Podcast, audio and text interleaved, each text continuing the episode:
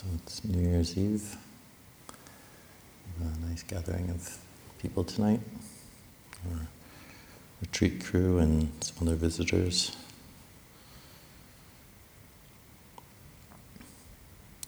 It's quite lovely to think that there are people who want to come join us here tonight and seek uh, Abhayagiri, coming here to chant, meditate, listen to Dhamma as a, you know, a, refuge from what uh, might also be going on tonight.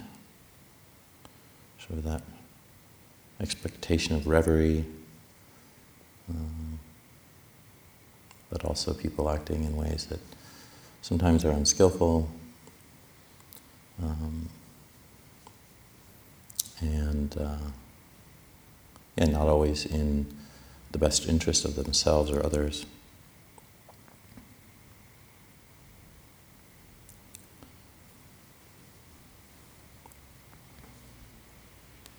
It's an interesting time for us uh, in the monastery. Just uh, it happens every year that on New Year's Eve, it's just we're just sort of poised to essentially close the monastery um, to our usual daily affairs, um, change what our focus is from practicing with a lot of activity and work, um, and also engaging in our, our formal practice, studying Buddha's teachings, and we enter into a, a slightly different phase where the monastics who've spent uh, for many of us nine nine months in the monastery, and we begin to focus a little bit more on the, the formal side of, of our practice, our sitting and walking meditation, dedicating ourselves um, to a little, little bit different focus on our kammatthana objects, our, our sense of where our mind is focusing on. So for in the monastery, it's kind of this New Year's uh, day. It it can feature in the mind uh, quite a bit as just this very strong change in our focus, and uh, what comes up is often a a sense, okay, this is like a three month period. It's a very long period. Um, for formal practice, it's sometimes more than some people uh, will have in their entire life. And so we're, we're quite fortunate um, each year to have this, this time to give ourselves to this, uh, this practice. And extremely fortunate. There are um, nine, there's a support team here of um, nine men who have decided to come here and offer their support um, service during the retreat and also partake in the retreat with us. I was just speaking with um, one of our lay supporters on the phone who's uh, contemplating monasticism, and uh, this person had said just how precious of a place uh, they thought Abhayagiri was. Just uh, and um, encouraged me to reflect on that. Say, yeah, it's not, it's not uh, a common situation. A place that has so many good qualities, good people, um, good teachers. So if you know, I guess if there's anything to celebrate with reverie, we can we can remind ourselves of the preciousness of the not only that there is a monastery like Abhayagiri in the world, but there's there's many many monasteries where there's this dedication towards truth and understanding.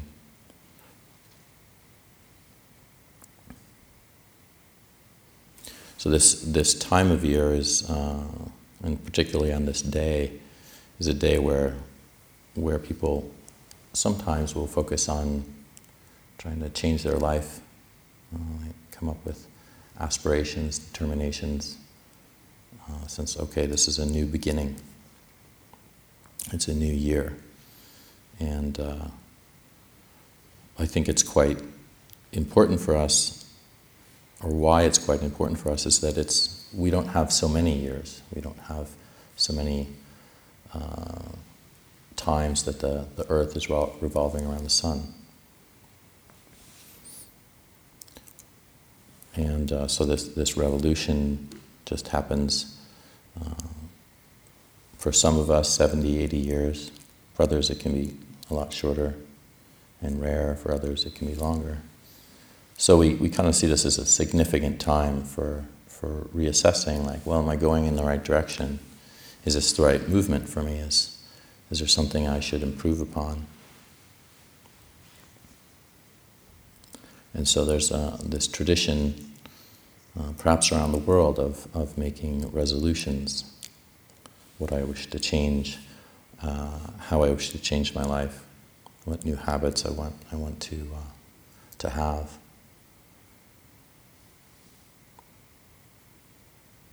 And for, for many of us, this is, this is a very difficult endeavor because sometimes these resolutions can be made and then in no short time they're just, they're just given up.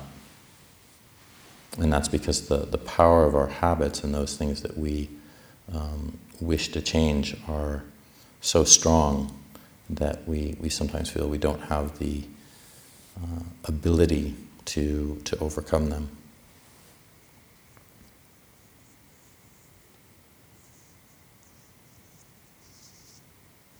So that this can be so strong for people, knowing that these resolutions uh, usually come to what they would consider failure, uh, that they don't even make them. And so I would, I would argue in this way that it's, it's more of like our attitude around the change we, changes we wish, wish to make in our lives and the, the way we try to do that. Uh, that doesn't have to result in, in failure. It doesn't have to result in a, uh, or not being able to, to change. So this, this um, winter retreat time is, it just happens to be that it's, uh, it's a very similar, it can have a very similar uh, sense for us that we're, we're entering into a period where our focus on our practice is different. And so we, we think, okay, what can I do to really encourage myself? Um, what are the things that I can put forth? Uh, what are the efforts I can make that will um, allow me to kind of aim in the direction that I think is, is better for myself? And it, it's helpful to think about um, resolutions people don't often think about, you know, I'm, uh, I'm going to resolve to um, get myself, you know, a lot more drunk this year, or I'm going to resolve to harm as many more people as I possibly can. Just, just double my efforts on just really upsetting people. And uh, I'm going to say the most god awful things as much as I possibly can so that um, there's just this incredible sense of embarrassment all the time. So we don't, we don't kind of aim in these negative directions. But even as, as extreme as those sound, sometimes we, we, make, we make things that are the opposite. Like somebody who, who enjoys drinking a lot, that, that that's something that they, they do a lot, have, have a fair amount of alcohol. And they say, I'm, not, I'm just going to stop. I'm not going to have alcohol anymore. Well, I think that can work for a very small percentage of people. Um, so we have to really be aware of, of what it is that we're deciding, you know, and uh, how much we're taking on. And we're obviously wanting to move in the wholesome direction. So that's something that we can pat ourselves on the back for having that, that, that aspiration. Um, because that comes from a sense of knowing that I am not headed in the direction I want to head.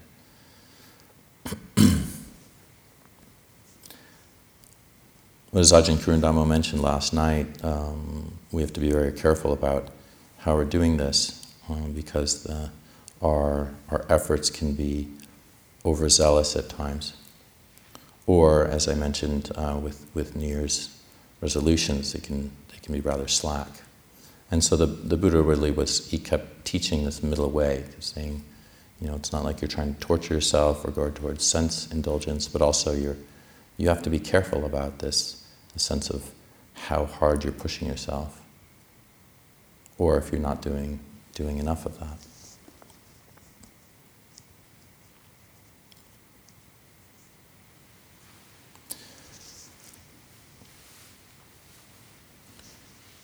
I remember when um, the first winter retreat I was here, I served a winter retreat in 2006. Um, and I'd already been around the monastery for a few months. I was um, crowned the kitchen manager, uh, which you find eventually is not a crowning, it's sort of commiseration. Um, but then when one has the right attitude, then it, it becomes an incredible field of learning. And I would say that probably uh, it really helped me in, in my monastic training, having taken on that position, and also then working with the fact that it's, it's a position of generosity and kindness. Um, but, but at the time of that, that retreat, it, it was interesting. It was, uh, I had already done um, some longer retreats. And uh, before I had come to Abhayagiri, and which might have sounded like uh, that was good because I had experience, but then, of course, that meant I thought I knew what I was doing. and I remember that that retreat. Ajahn Karunadhammo was reminiscing about it, uh,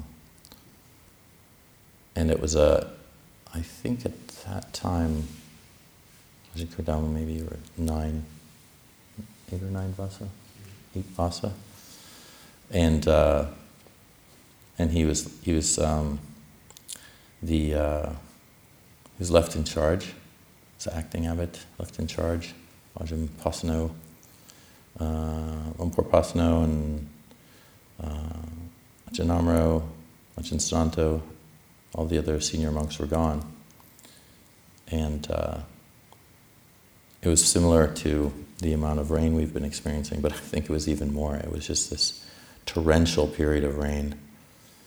Uh, there was, I think there was one moment I actually was walking down the road and I had to crouch down with the umbrella over me uh, because there was just so much water coming down that uh, if I didn't crouch down, it was just going to be completely soaked. Uh, and, and, I was surprised that the umbrella didn't collapse. But one, uh, one night through this rain, I was just pelting the roof, and I think it was a night similar to this. I can't remember, but I, I thought we had some sort of late night talk. And it was, yeah, it was like the truck was heading up, and we found out that the road had collapsed. There was a landslide, uh, and that, that had come onto the road. Um, and I just remember being in the back of the truck, and it was just it was raining so hard. You know, the, the I had to keep the, the hood that I had on, like looking down, just there was so much rain. And uh, we were going up to this. We were driving up, and we came to this landslide, and one of the monks looked to Ajahn Karunadhammo and, well, what are you, what are we going to do? And Ajahn Karunadhammo just, he kind of made an expression of not being sure. He said, well, let's just get these, uh, these uh, laymen here to just dig it out. And it was a massive landslide. it was almost midnight. And uh, my sense of um, generosity was not very present in that moment. So there was much more, uh, I mean, I was poised to just be really upset so I was waiting for Ajahn Karunadhammo's words. Um, so, was, you know, there was just this huge, it was going to probably take hours, I think, to dig it up. And we could, I think we still could pass with the truck. And uh, so just sort of waiting. I think others were kind of looking down, really not wanting uh, to do what was being proposed. And Ajahn Karunadhammo just said, I'm, just, I'm not going to ask people to do that. This isn't, we can figure it out tomorrow. And there was, yeah, there was just so much relief in that moment. But I, I wasn't aware of what was happening in my mind. I wasn't, you know, it was so hard to get a sense of like, okay, you know, just the amount of ver- aversion that arose, the, the fear and aversion about what, you know, having to dig something out at, at a very late time at night in the cold and, you know, a lot of rain. Uh, and just not, you know, the, the inability of to, to use that for Dhamma at that point, to really kind of be aware, okay, there's, you know, there's what I don't want to have happen right now, and there's just the, the sort of letting go of all that tension and pain and aversion and anger. And so, you know, we, these are these are these things that we, we detect about ourselves and we want you know we, we often want to let go of but it's very it's very difficult in these moments. Uh, it becomes very hard. And uh,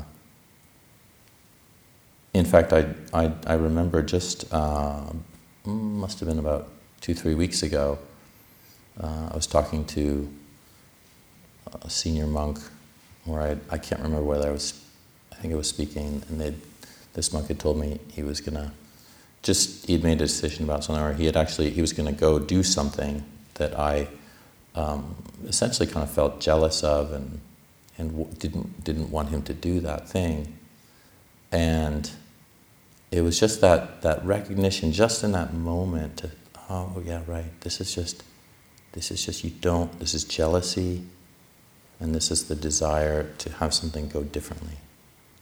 You know, I don't want it to go this way. And before that moment arose, it was just like, it was just clear in my mind that there was, I was completely right and, um, and what I was, what I was experiencing was this isn't, this isn't correct, shouldn't be happening this way. And I was justified in my jealousy, fear, anger, whatever it was. It wasn't even a big deal what uh, the other monk was, was talking. It was like nothing. But I was caught in that, and, and it was so helpful to have that insight because it just immediately, like, just allowed everything to drop. You know, just completely drop away. Because I knew that was, that was the voice of wisdom, that was understanding. That was a clear understanding of what the experience was.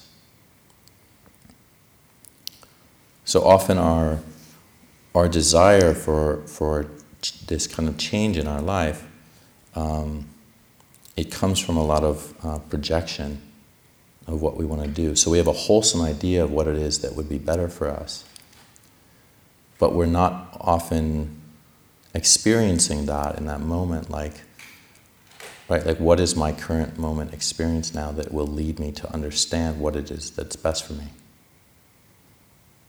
Because the rest is just, it's an idea, it's a projection, it's a sense of what we think is right. And it's pointing in the right direction, but it's not until we gain insight into our current experience that we can actually see, right, this is what is helpful, this is what's beneficial for me, this is what will allow me to let go and uh, realize peace. And so we're in a conundrum sometimes because we don't, we don't always have access towards that difficulty. Um, we don't have access towards that in our experience sometimes. So we're, we're often, you know, coming up with uh, what I could basically say are sankharas. They're compounded, uh, they're, they're, bringing together of, of different experiences. Uh, and then, and then kind of making that into something that we believe is solid. It is just our thoughts, our ways of, of thinking about things. So I think an example of this was like during during one of these winter retreats I had. I was uh, as Ajahn Karunadhammo had suggested, I was working with sleep. You know, how much do we reduce our sleep? So the Buddha talks about um, a schedule that a monk would be on, and I think it's like uh, from 8 to 12, you know, you, you keep striving, you stay up. Um, and then from 12 to 4, um, that's when you sleep, those four hours. And then from 4 to 8 is the next, the third watch. So I might have gotten those off by two hours, but basically it's four hours of sleep. So we hear that and we think, oh, yeah, okay. So this is what the Buddha recommends. This is the ideal.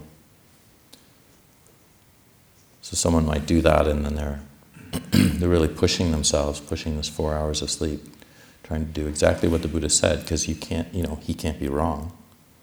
He's got to be right.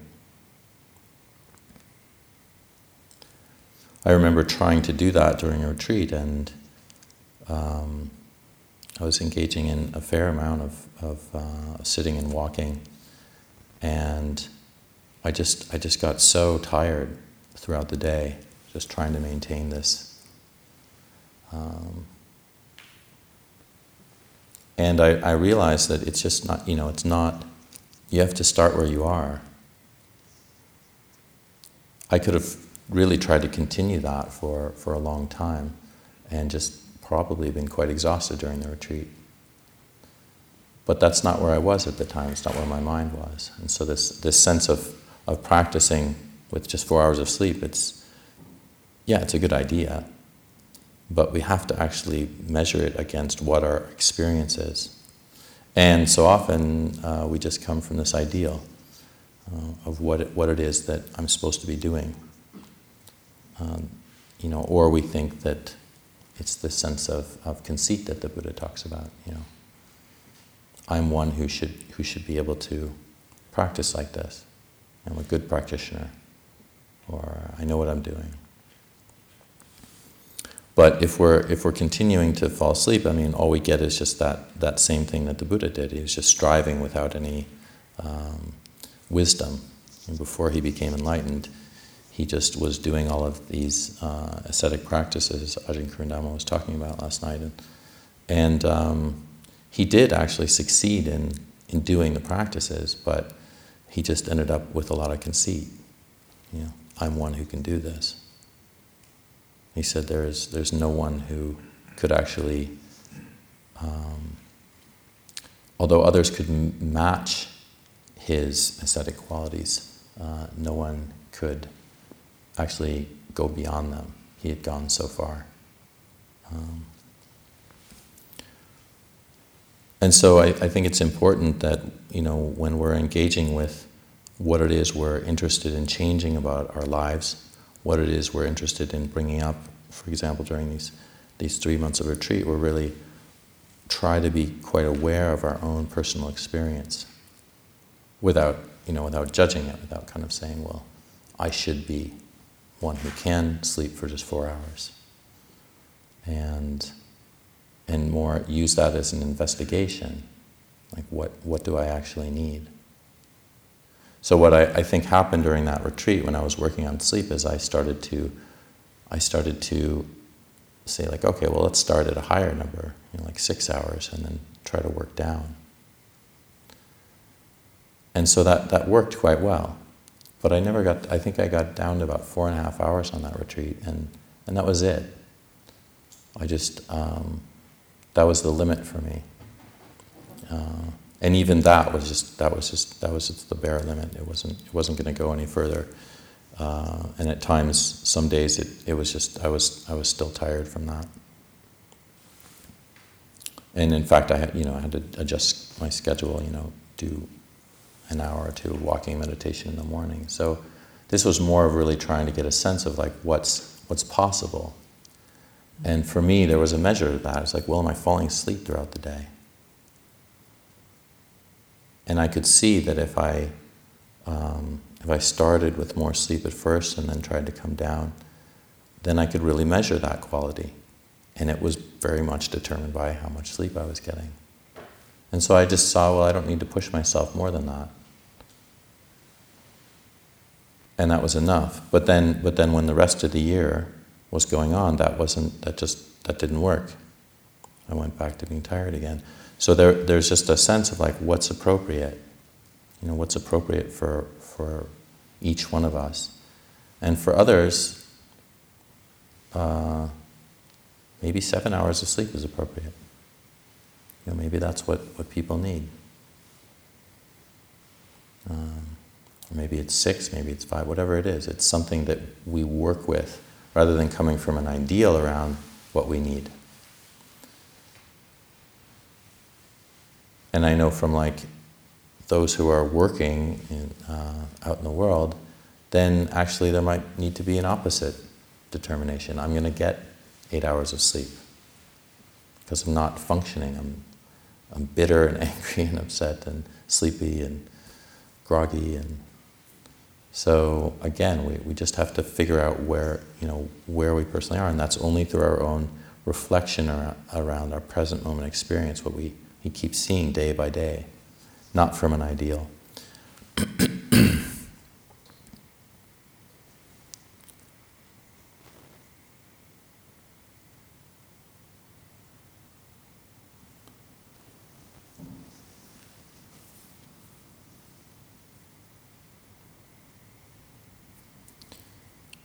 Most of you know this sutta that uh, Ajahn Karunadhammo talked about last night. It's the, um, or he at least mentioned the, the, ideas around it, where the Venerable Sona and uh, when he was a, a, young child, as a monk in the Buddha's time, his name was Sona, and so when he was a young child, he um, he grew up, you know, with. Uh, not many problems in terms of uh, his upbringing. He was, he was quite, his family was quite wealthy. And, uh, and he had um, these special feet. He had this little kind of very fine, like, hair on his feet, like almost more like a uh, fuzz or kind of something like it was very soft felt or something on the bottom of his feet. So it was, it was sort of a, a strange condition. And I think uh, when he was very young, King Bimbisara had heard about this and asked his family, "Oh, I want to see this young kid. I want to see this child." And uh, so he did, and, and, that was that. But but um, he grew up. Um, Sona grew up, and he eventually decided he wanted to become a monk. And so he did that, he asked for the going forth, and he went forth. And um, interestingly enough, one might expect, well, having such a lavish lifestyle, um, you know, basically being able to not have any problems in one's life, just being brought up in a very wealthy household, one might not have that impetus to strive. But he was actually known for his um, his incredible energy towards striving. So much so that. Uh, that he, the, the monks found that uh, there was blood on his walking path. He was walking so much and striving so hard that uh, his, the bottom of his feet bled. And this is not just because he had soft feet. He was, he was actually really putting in a lot of striving. And through that amount of striving, he looked around and he saw his other uh, monk friends and he thought, wow, they're, they're doing so much better than I am. You know, they're, they're so much more accomplished than me. And he thought he should just give up the practice and go back to his lay life and enjoy uh, his wealth, but also use that wealth to do meritorious deeds. And the Buddha was able to kind of tune in to what he what uh, Sona was was thinking, and so he appeared to him, and um, he started to talk to Sona about this because uh, Sona was, you know, he was quite quite distraught about his what was going on with him and the Buddhist. Um, as many of you know, uh, asked him about uh, playing of the lute, and uh, Sona was very skilled at playing the lute when he was um, before he became a monk, and uh, so this became the, the simile of the lute. and the lute is a, uh, it's similar to a, sort of like a cross between a violin and a guitar, medium-sized instrument with strings on it. So the Buddha said, when you used to um, string your lute, um, were there times when you had strung it too tightly? And so um, it, you know, and he said, yeah. And he said, well, how did that sound? He said, it didn't sound very good. It was too high strung. And what about when it was too too loose? So yeah, that didn't. It wouldn't sound very good. I couldn't play it like that. And he said, so you you found a way that you could tune it, that it was just right. And he said, yeah. I could, I could, when I tuned it, and then I could hear that the lute was was playing well. Then um, I knew it was, you know, it was tuned quite well. And so the Buddha used this simile to suggest in his practice it's just the same as that. If you, if you go too, if you strive too hard, you put that much, too much energy into your practice, then you're just going to end up with this sort of restless feeling, these, this anxiety and restlessness. Um, and if it's too loose, then you're going to, you know, if you're, you're too loose in your practice, just like the, the lute, it's, it's not it's going to lead you towards slackness, towards laziness, wanting to give up. it's not until you've got your, your energy kind of right in the middle of that, you've tuned it in quite well, uh, that you can really benefit from that way of practice. Again, this was that middle way.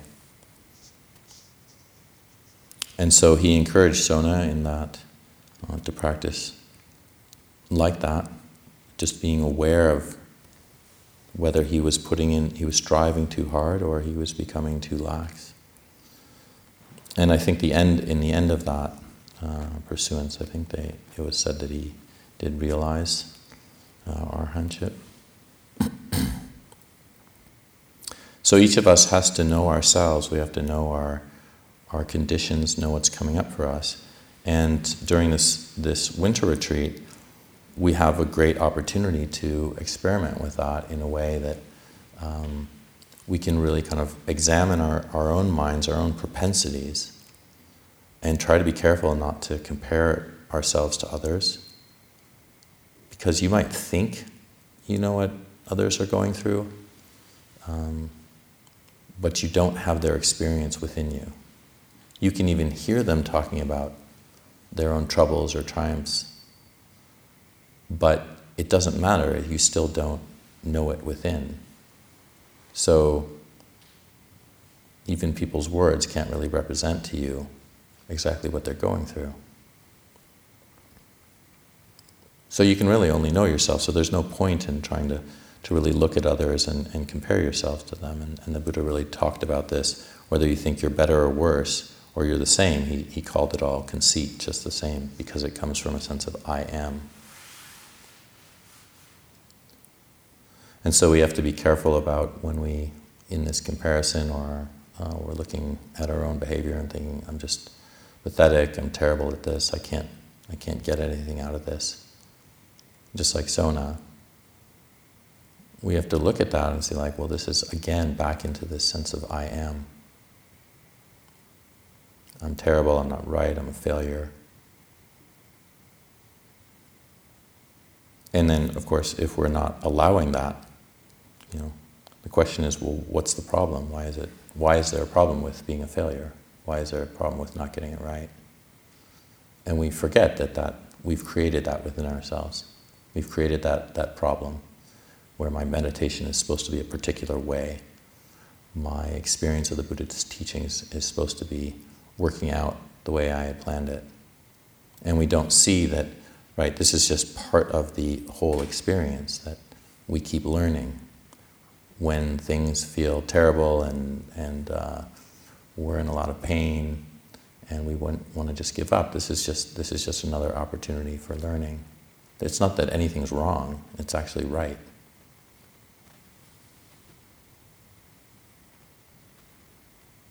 It's right because it's what you're experiencing.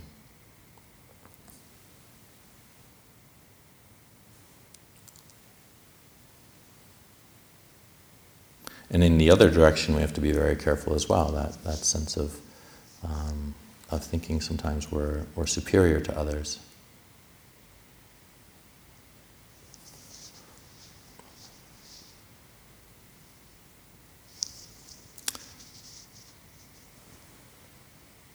This was um, Epictetus who said it's what is the first business of one who pursues, pursues sorry, philosophy? It is to part with self conceit. For it is impossible for anyone to begin to learn what he thinks he already knows.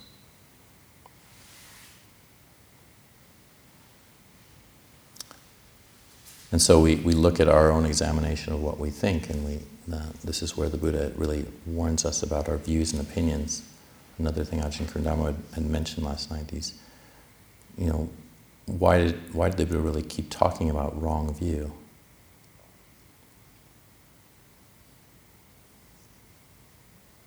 That's something that one can ask oneself over and over again. What is this right view? What's this right view he's talking about? And you know, with the Four Noble Truths, uh, he, you know, the Buddha is really essentially when he talks about right view, is he says you see through the lens of these Four Noble Truths, and that is where your understanding comes from. So he's, he's continually reminding us you have to straighten out that view. You have to get that view right. And there's all these other views that, that uh, human beings have that they come up with. And so we have to be very careful with this because we often can have a view, uh, especially around the view that I'm correct or my view is correct or the way I think about this is correct. And it can cause a lot of um, pain and difficulty for our practice. It undermines our ability to, to understand the Dhamma.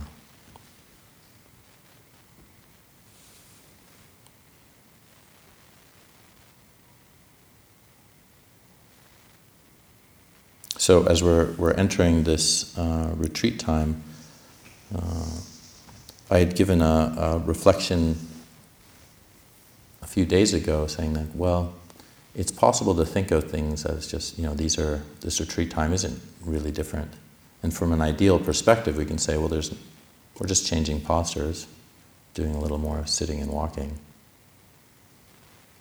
But at the same time, things are changing we're entering into a sacred ground, a sacred space.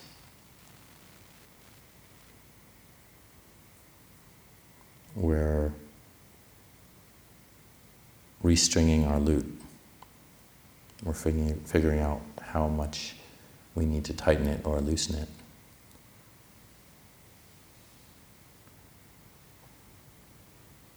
How tight or loose do we need to uh, adjust our practice.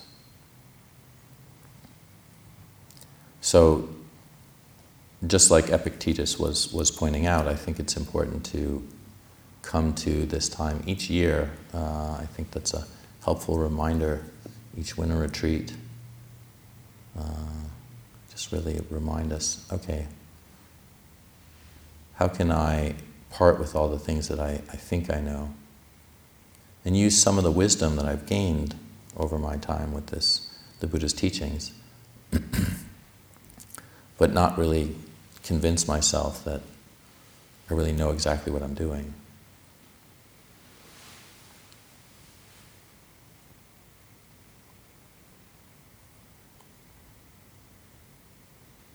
This is called beginner's mind. And interestingly enough, if we open ourselves up to that, the beginner's mind is one that's interested, available, eager to learn. A beginner knows that they're a beginner. They don't have any doubt about that. It's new for them. And that's quite a helpful state because then it opens us up to seeing our blind spots where we assume, no, I know what I'm doing. I don't need any help. I can't possibly learn from this.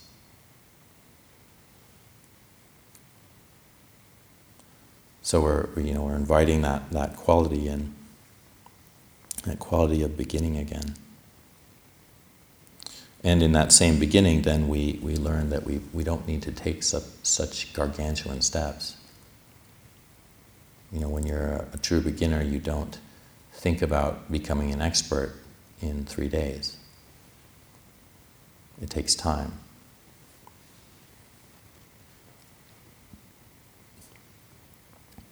And I think one of the things that uh, pursuing this path as a, as a monastic has taught me is just uh, it does require so much patience. It really does require uh, a lot of willingness to continue to, to be with a lot of unpleasant experiences, habits that we wish we didn't have, things we wish we hadn't said. But to continue to remind ourselves, well, it's, it's all okay. It's all part of it's all part of the process of learning. You don't have to be an expert in a certain amount of time.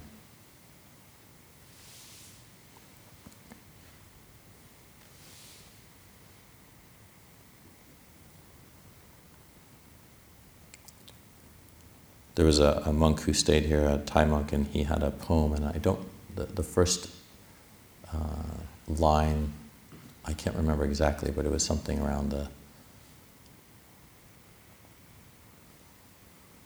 billowy clouds traveling through a pale blue sky. And every day I am a friend to myself.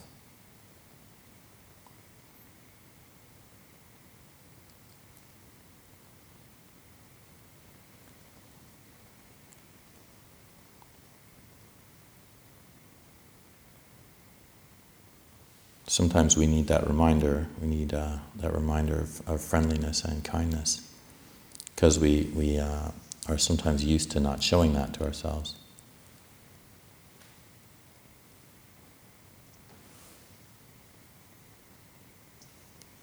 We say something that we regret and, oh, I'm such an idiot. But that's not, you know, that's not friendly.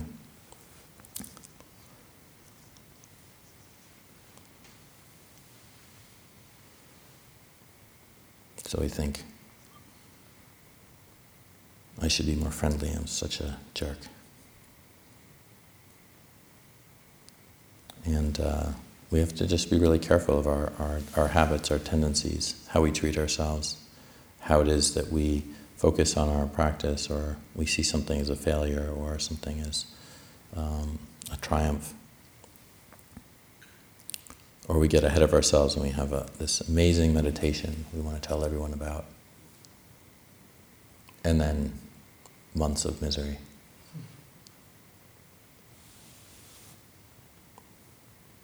That's all part of the practice.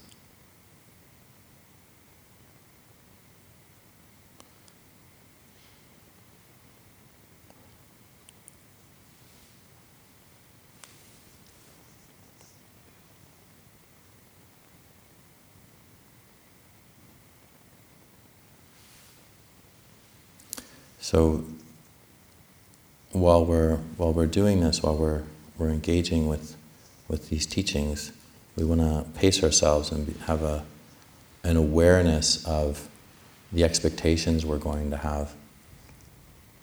And there will be expectations. This is this is what the Buddha talked about as being dukkha. It should be some other way than the way I think it is, or the way it is. I wish it was some other way. I wish it wasn't like this. Me somewhere else happy. And so that's this dukkha that the Buddha wants us to continue to reflect on. This sense that we create, sense that it's not right, something's not right, and it should, it should be better, it should be different. I don't like the way it is it's very simple, but it's, it's so hard to, to get our minds around because we believe that that is uh, the correct way that we should see things. There's something wrong here, and I need to correct it, I need to make it better. And so, as much as we can have uh, an awareness of that within our practice, then we can really understand our minds and we can uh, begin to make advances. Just like I was, I was referring to that, that just that basic insight. Oh, like I just want it to be other than what it is, and when I let go of that desire, then I see that, that that's the end of dukkha. It's not the permanent end, but it's it's a beginning.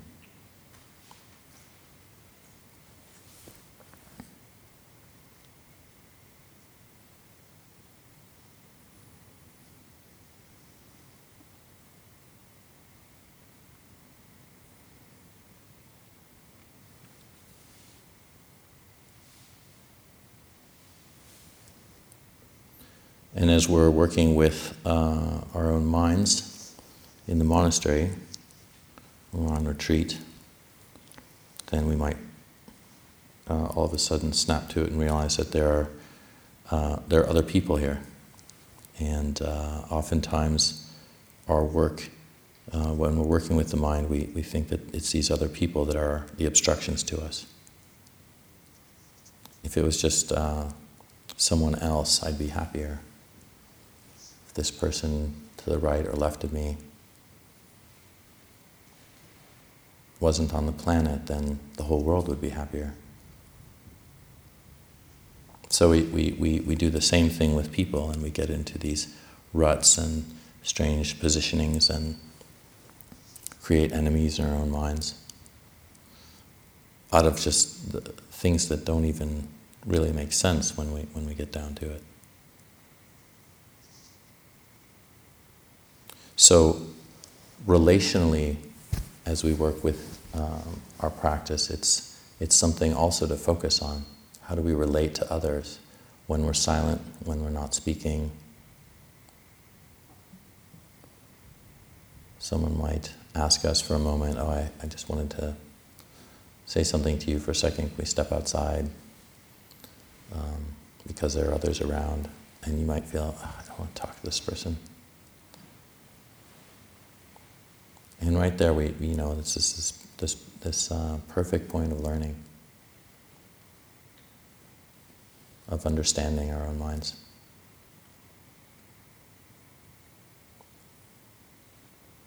Or we hear something that is just so innocuous and we make some huge problem out of it.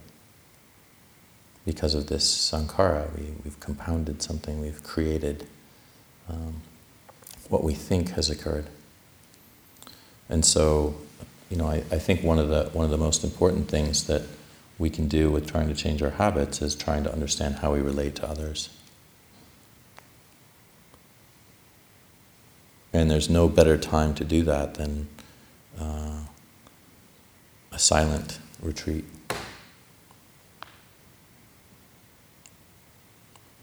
Human beings are often interpreting so much from the body language of others, so you get to see that. But when the speech is gone, you, you do lose out on a factor of like, I'm not sure what's going on here. and so then the question is like, well, how can you be okay with that then? Isn't it all right to not know what's going on? And if we put forth that, that just well wishing quality towards another person, then it doesn't really matter.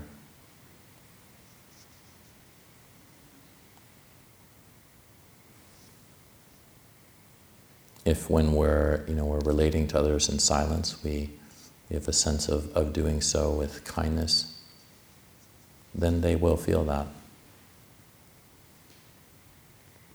And if we do the opposite, it's a sense of aversion or hatred, anger, then others will feel that too. And again, it's a very helpful exploration. Sitting down for meditation. I can't believe he's going to do that. I, oh, I couldn't believe it. Again, he's going to talk to me. And then I just wanted to pass the sponge. It was like not that big of a deal. And you see just how that comes up in your meditation. That aversion or misunderstanding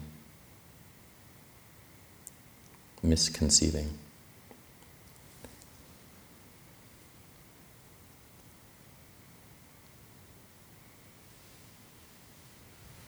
So there's all kinds of ways that we can relate to our, our sense of how we want to change, uh, how we want to begin anew.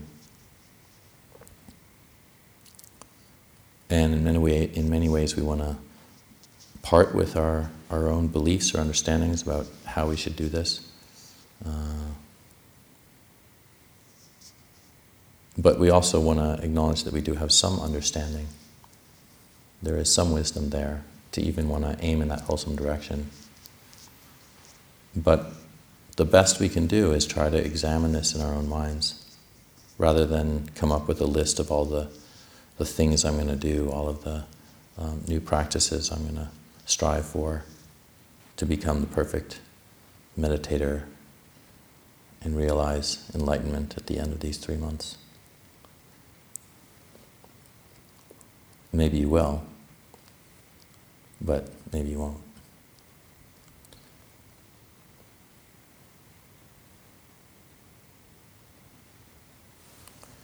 So these are just some uh, words of uh, advice and encouragement um, for our uh, oncoming retreat. Those of us who are doing this after many times, others, this might be the first time. And I just want to wish everyone best with this coming new year. And if there's an interest in change, then to do that with as much wisdom and understanding as, as you can bring forth in your practice. Amen.